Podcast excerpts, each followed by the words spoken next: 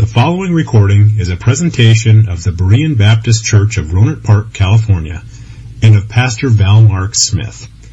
We are an independent Baptist congregation committed to the accurate presentation of the historical doctrines of the faith. We welcome your visit to our services anytime here in the Rohnert Park area. Good to see everyone this morning. And ushers will distribute the study sheets. And while they're doing that, I'll ask you to turn your Bibles to 1 John chapter 5, if you will. 1 John chapter 5. And I skipped what is God part 4. And uh, I just realized that this weekend when I was preparing. So, and I looked it over. I said, well, maybe we can just let it go and just go on. But I looked it over and I thought, no, we can't do that. We can't do that. So, we're going to back up this week. I started God's attributes last week. But we're going to back up today and we're going to go back and do What is God, Part 4. And uh, we're going to talk today about the God being triune. So let's uh, look at 1 John chapter 5. Pastor was just mentioning it's not his church. Someone said it's our church. But can I correct you? It's the Lord's church. Okay? And as I often say, I enjoy, I enjoy having a good time and, and I like to laugh in church and, and, and what, what have you. But uh, I, I, I, like to remind people we are in God's presence, and so we need to be we need to be orderly, and our heart and thoughts need to be on the Lord. So um, let's remember that. First John chapter five. Let's look at verse seven. We read, "For there are three that bear record in heaven: the Father, the Word, and the Holy Ghost, and these three are one. And there are three that bear witness in earth: the Spirit." And the water and the blood. And these three agree in one. If we receive the witness of men, the witness of God is greater.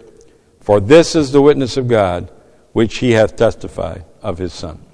Let's pray before we go any further. Father, thank you for this time we have. And Lord, understanding you is probably the single most difficult thing a man has to do. We have nothing more, Lord, than what you've revealed to us in your word. And that, Father, does not even begin to fully describe you. But help us today, Lord, to understand your word and, and to understand who you are and who you are in our lives, who you are in this world, and who you are in the lives of all those around us. Thank you for the time we have now. We ask you bless in Jesus' name. Amen. So we've looked at the fact that God is a spirit. We've looked at the fact that God is a person. And we've looked at the fact that God is one.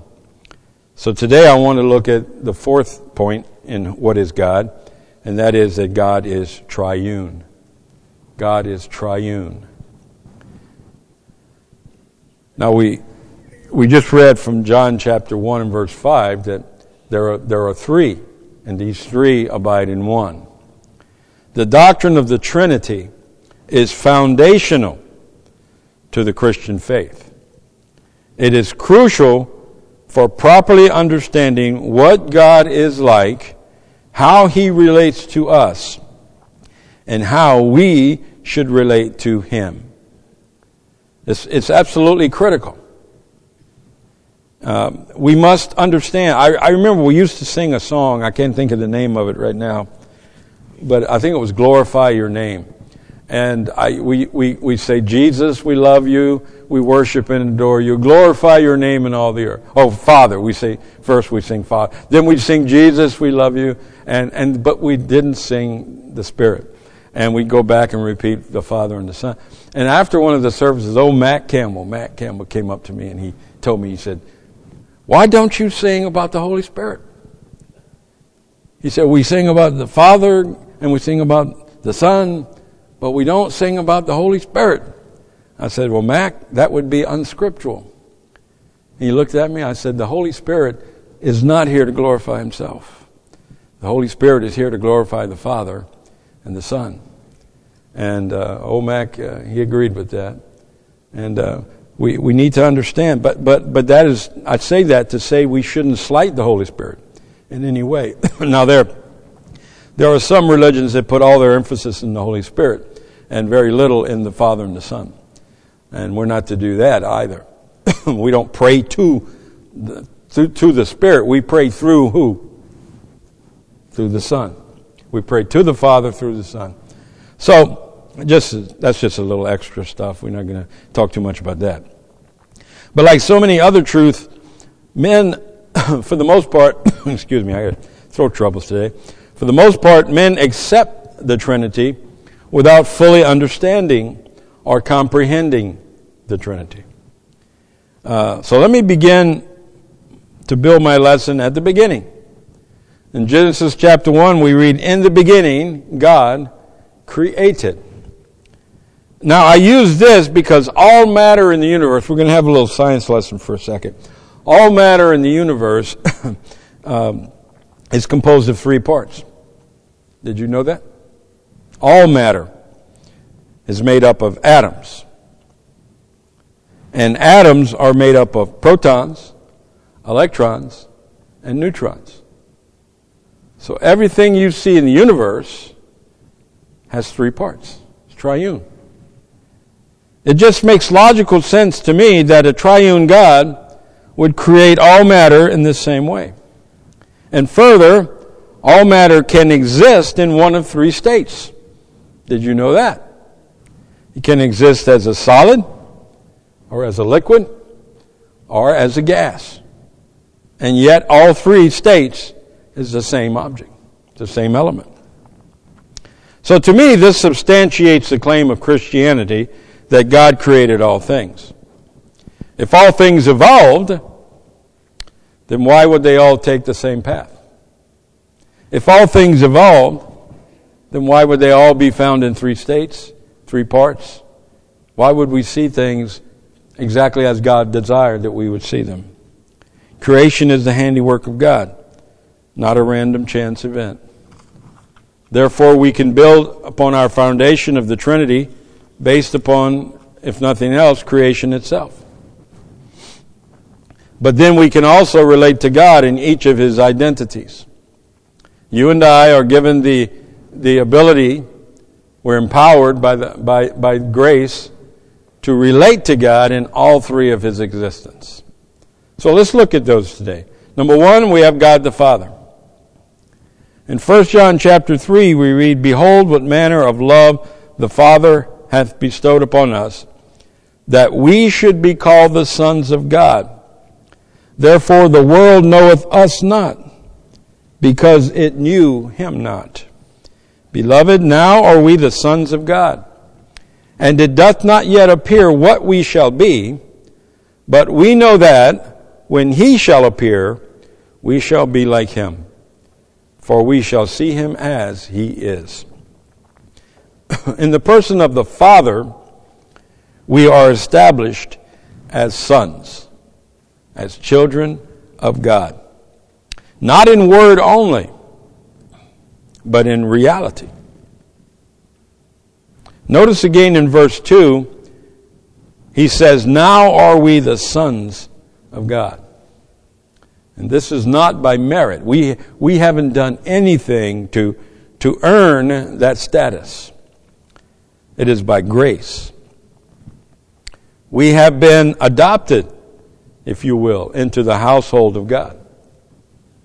In Romans chapter 8, we read, For as many as are led by the Spirit of God, they are the sons of God. For ye have not received the spirit of bondage again to fear, but you have received the spirit of adoption, whereby we cry, Abba, Father. The Spirit itself beareth witness with our spirit that we are the children of God. In a spiritual sense, as well as a literal sense, God is our Father.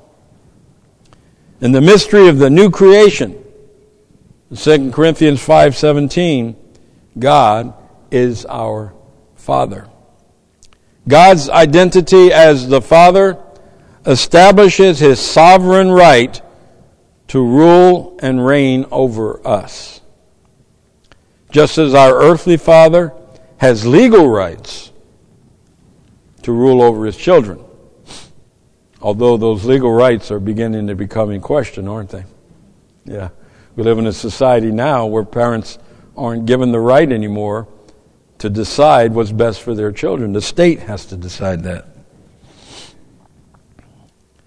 But we, we have, we, God has sovereign rights to rule over you and to rule over me. That's what's stated by Paul in 1 Corinthians chapter 6, where he writes, What? Know ye not that your body is the temple of the Holy Ghost which is in you, which ye have of God, and ye are not your own? For ye are bought with a price. Therefore glorify God in your body and in your spirit, which are God's. God has the right to rule over you. He has the right to tell you what to do. I don't know how many times I've, I've heard young Christians say, No man's going to tell me what to do.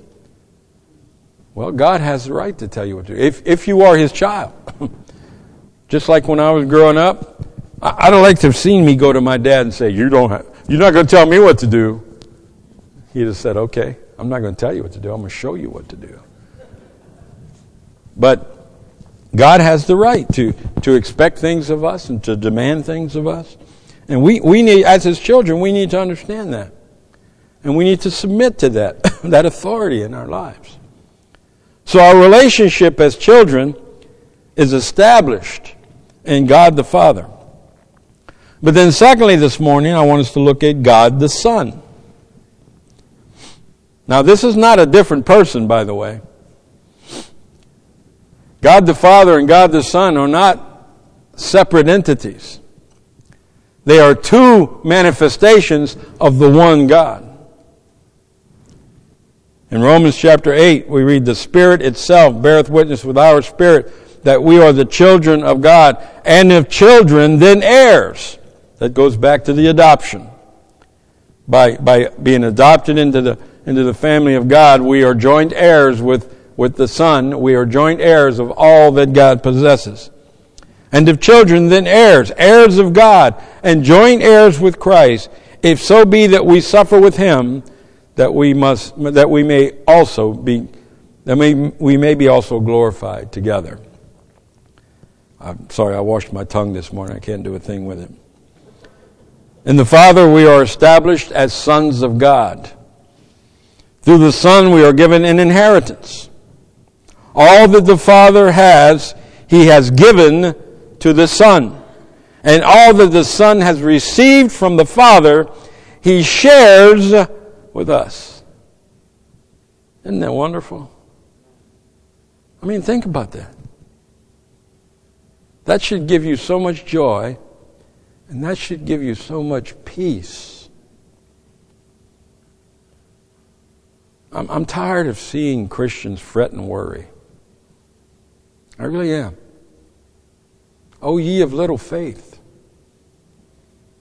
You know what we do when we worry and fret? Now, I'm getting off teaching, I'm going to preaching. When we worry and fret, we're calling God a liar.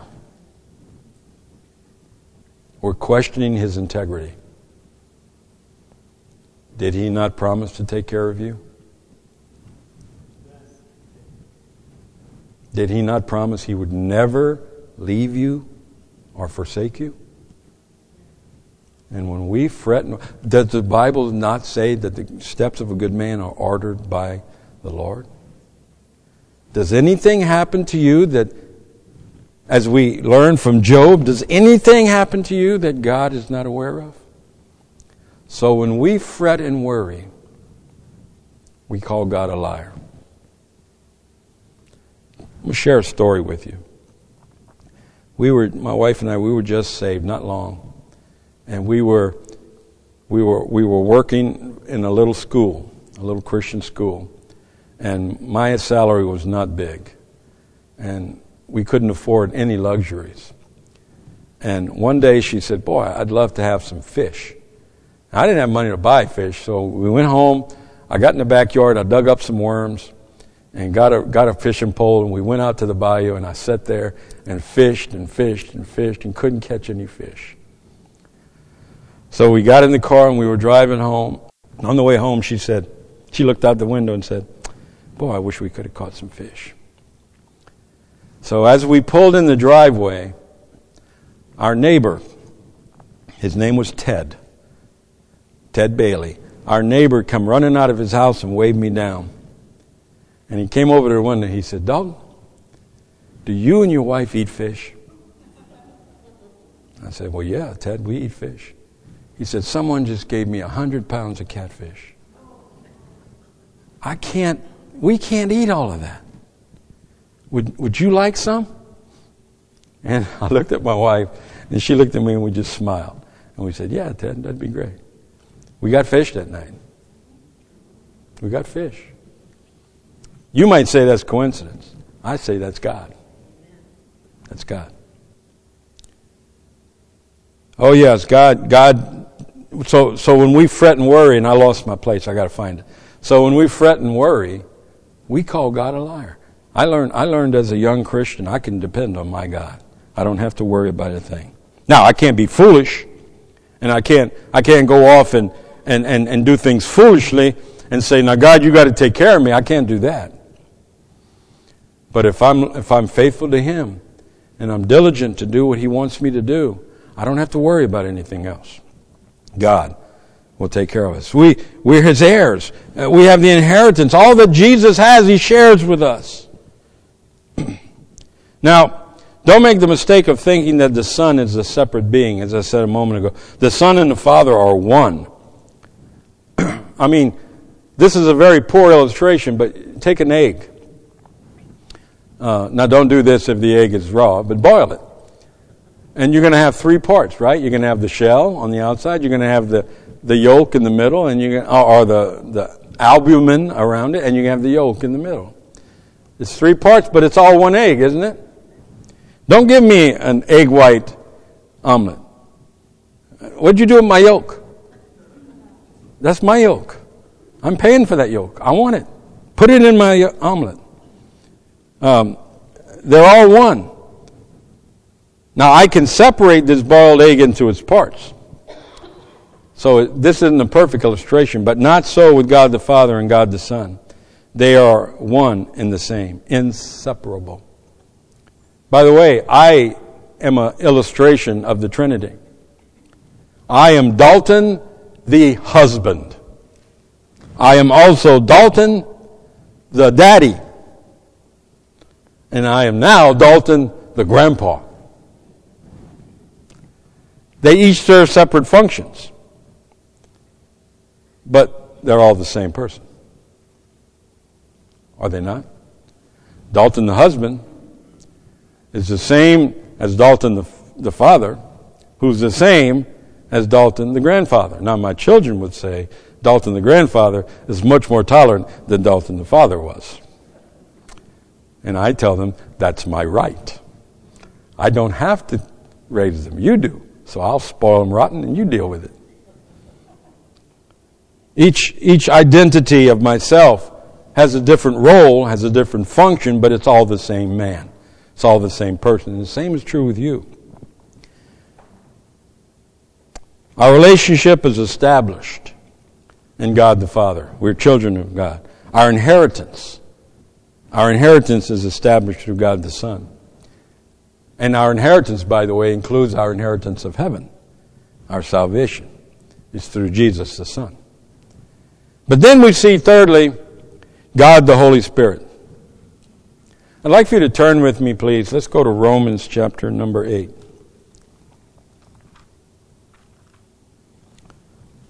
Romans chapter 8.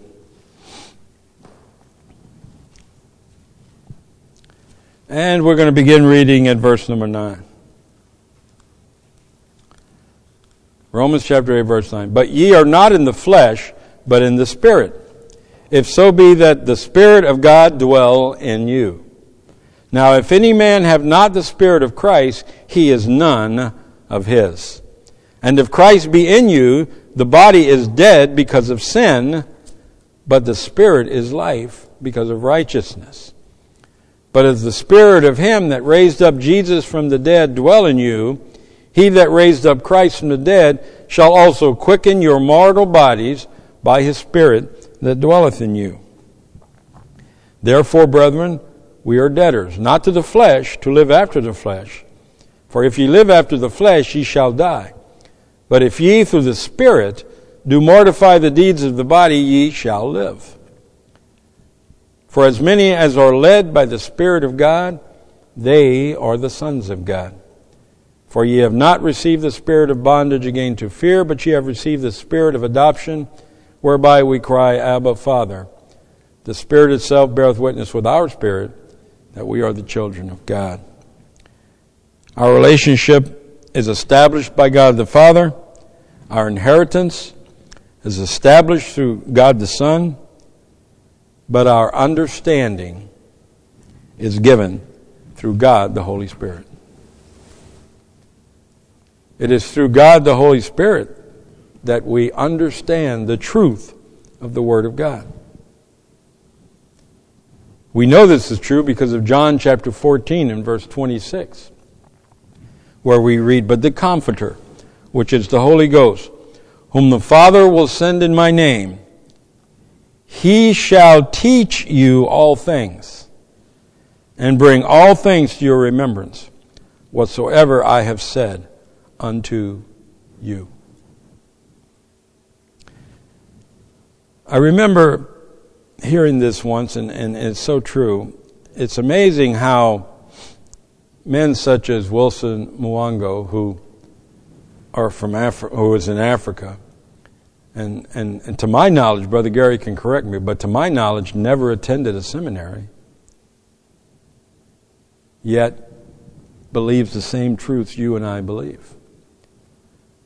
And he was taught these truths by the same person, same being that teaches you and me, and that is the Holy Spirit. The Holy Spirit teaches God's children. And by the way, the Holy Spirit will teach you. And I know we all know this. When I, fir- when I, when I was first saved, I, the, the, the man who led me to Christ used to carry around these little, they call Chick tracts. Anybody ever see the Chick tracts? Anybody ever see those? And he used to bring those to work, and I used to love to read them. I'd always go to him, Mike, you got any new trick chick tracts today? Yeah, at lunchtime he'd give them to me. And I remember reading one about this, this man who was just so mean and so, so wicked, and he, he got saved. And the first thing, the next day after he got saved, in the little track it illustrated, he had his Bible in his hand, and, and he was praying to the Holy Spirit to teach him the Word of God. And, and that, that struck me. And from that day forward, every time I opened my Bible to, to, to study, I pray, Father, I pray your Spirit will instruct me to the truths of God's Word. You know, that's a simple prayer, but it works. Because the Holy Spirit, sometimes I'm, I'm studying and words jump out of the Bible. I mean, I don't just see them, they jump out. You ever, you ever experience that? Words ever jump out at you like that? And, and the Spirit leads you into a study, and you go here and look at this, and you go here and look at that. And I've been amazed at talking to other believers, and, and they share the same thing along the same paths. Why do we always, why do we all end up at the same conclusion? Can anyone tell me? We have the same teacher. We all have the same teacher. If you have one teacher in college who's, one professor who's teaching this, this viewpoint, and you have another one over here who's teaching this viewpoint, everyone in this professor's class will have his, will share his viewpoint, while everyone over here will share his viewpoint. Why? Because they all have the same teacher. And you and I, all believers, have the same teacher. The Spirit of God the Holy Spirit. He is the third person in the Trinity. It is here that God instructs us as to how we should live. Let's turn to 1 Corinthians, just the next book over. 1 Corinthians chapter 2. Let's begin at verse number 9. 1 Corinthians chapter 2, verse 9. But as it is written, eye hath not seen, nor ear heard, neither have entered into the heart of man the things which God hath prepared for them that love him. But God hath revealed them unto us by his, what's that next word? For the Spirit searcheth all things, yea, the deep things of God. For what man knoweth the things of a man, save the Spirit of man? Uh, dogs don't understand men because the spirit of a dog is different than the spirit of a man, right? And and we don't understand God because the spirit of God is different than the spirit of man. Uh, uh, let's read on. Uh, save the spirit of man which is in him. Even so, the things of God knoweth no man but the spirit of God. Now we have not, now we have received not the spirit of the world, but the spirit which is of God, that we might know the things that are freely given to us of God. Which things also we speak, not in the words which man's wisdom teacheth, but which the Holy Ghost teacheth, comparing spiritual things with spiritual. But the natural man receiveth not the things of the Spirit of God, for they are foolishness unto him. Neither can he know them, because they are spiritually discerned. Oh, yes, God instructs us. He teaches us through the third person in the Trinity, the Holy Spirit. God gives us of His own self, of His Spirit, that we would know the things that God hath willed for us, that we would know the things that God has purposed for in us, and that we would know the things that God expects of us.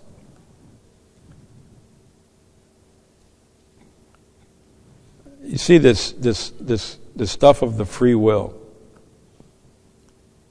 I'm not going to get into that this morning, and, and I don't want to debate about it. But the only thing the only thing man's free will will do is condemn him to hell. That's the only thing man's free will will do. It will condemn him to the devil's hell. It is God's will. It is God's will that imparts life unto us. And we will not know his will if, it, if it's not for the Holy Spirit. It's the Holy Spirit that reveals to us the will of God. It's the Holy Spirit that shows us God's purpose for us. Do you know every one of us in this room has a purpose? Do you know what your purpose is? You need to discover it if you don't. And who will reveal it to you? The Holy Spirit. Yeah. You see, we're afraid in America. Most Baptists are afraid to be labeled as a charismatic if they talk too much about the Holy Ghost. Matter of fact, I had a pastor once who told me, don't ever use the word Holy Ghost. Why not? The Bible talks about the Holy Ghost. Don't use the word ghost. Holy Ghost. No. Use the, say Spirit of God. Don't say Holy Ghost. Well, I'm sorry. God said Holy Ghost. I don't think there's anything wrong with me saying Holy Ghost. But the problem with most Baptists is they're so afraid to say the word Holy Ghost or Holy Spirit because they're afraid they'll be labeled a charismatic, a holy roller, something like that. So they ignore the third person of the Trinity. And then you know what? The devil wants you to do that. The devil wants you to ignore the Holy Spirit because he knows who's going to teach you truth. And if, if you don't go to the teacher of truth, then you will become subject to the spreader of lies. The Holy Spirit tells us what God expects of us, He shows us. The Holy Spirit is that part of Himself that God has given to dwell in you. Romans chapter 8. Let's go back. Go back to Romans chapter 8. I should have told you to keep a marker there. We read these a moment ago, but I got to read them again. Romans chapter 8. Verse 9, but ye are not in the flesh, but in the Spirit if so be that the Spirit of God dwelleth in you. Now, if any man have not the Spirit of Christ, he is none of his. If we don't, if we don't have the Spirit of Christ, then we're not a child of God. We're not, we're not an heir with Christ. And if Christ be in you, the body is dead because of sin, but the Spirit is life because of righteousness. But if the spirit of him that raises up Jesus from the dead dwell in you, he that raised up Christ from the dead shall also quicken your mortal bodies by his spirit that dwelleth in you. The Holy Spirit is an integral part of our lives. You know, when God says He'll never leave us or forsake us, He doesn't because the Spirit of God dwells in us and is with us at all time and is t- talking to us all the time. You see the, you see the little cartoon with the, the guy in white, the little white guy on one shoulder and the, and the red little red devil on the other shoulder. Well, that's cute and funny, but in a sense, yes, the Holy Spirit is constantly talking to us. He's constantly urging us to do the right things. It is this Spirit that works in us and enables us to live a life that glorifies God. Galatians chapter 5, but the fruit of the Spirit is love, joy, peace, long suffering, gentleness, goodness, faith, meekness, temperance.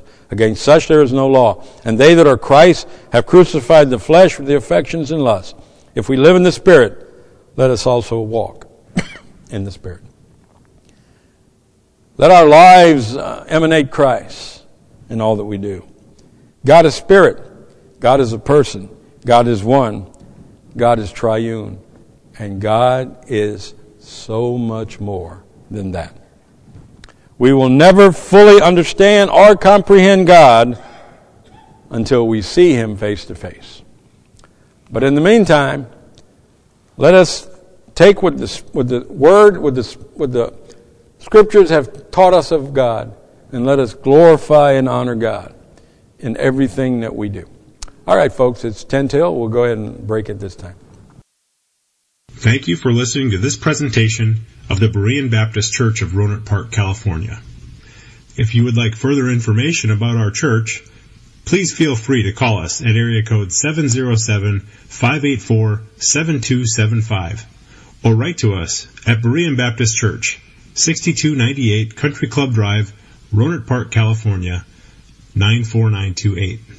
Additionally, you may visit us on the World Wide Web at www.bbaptist.org.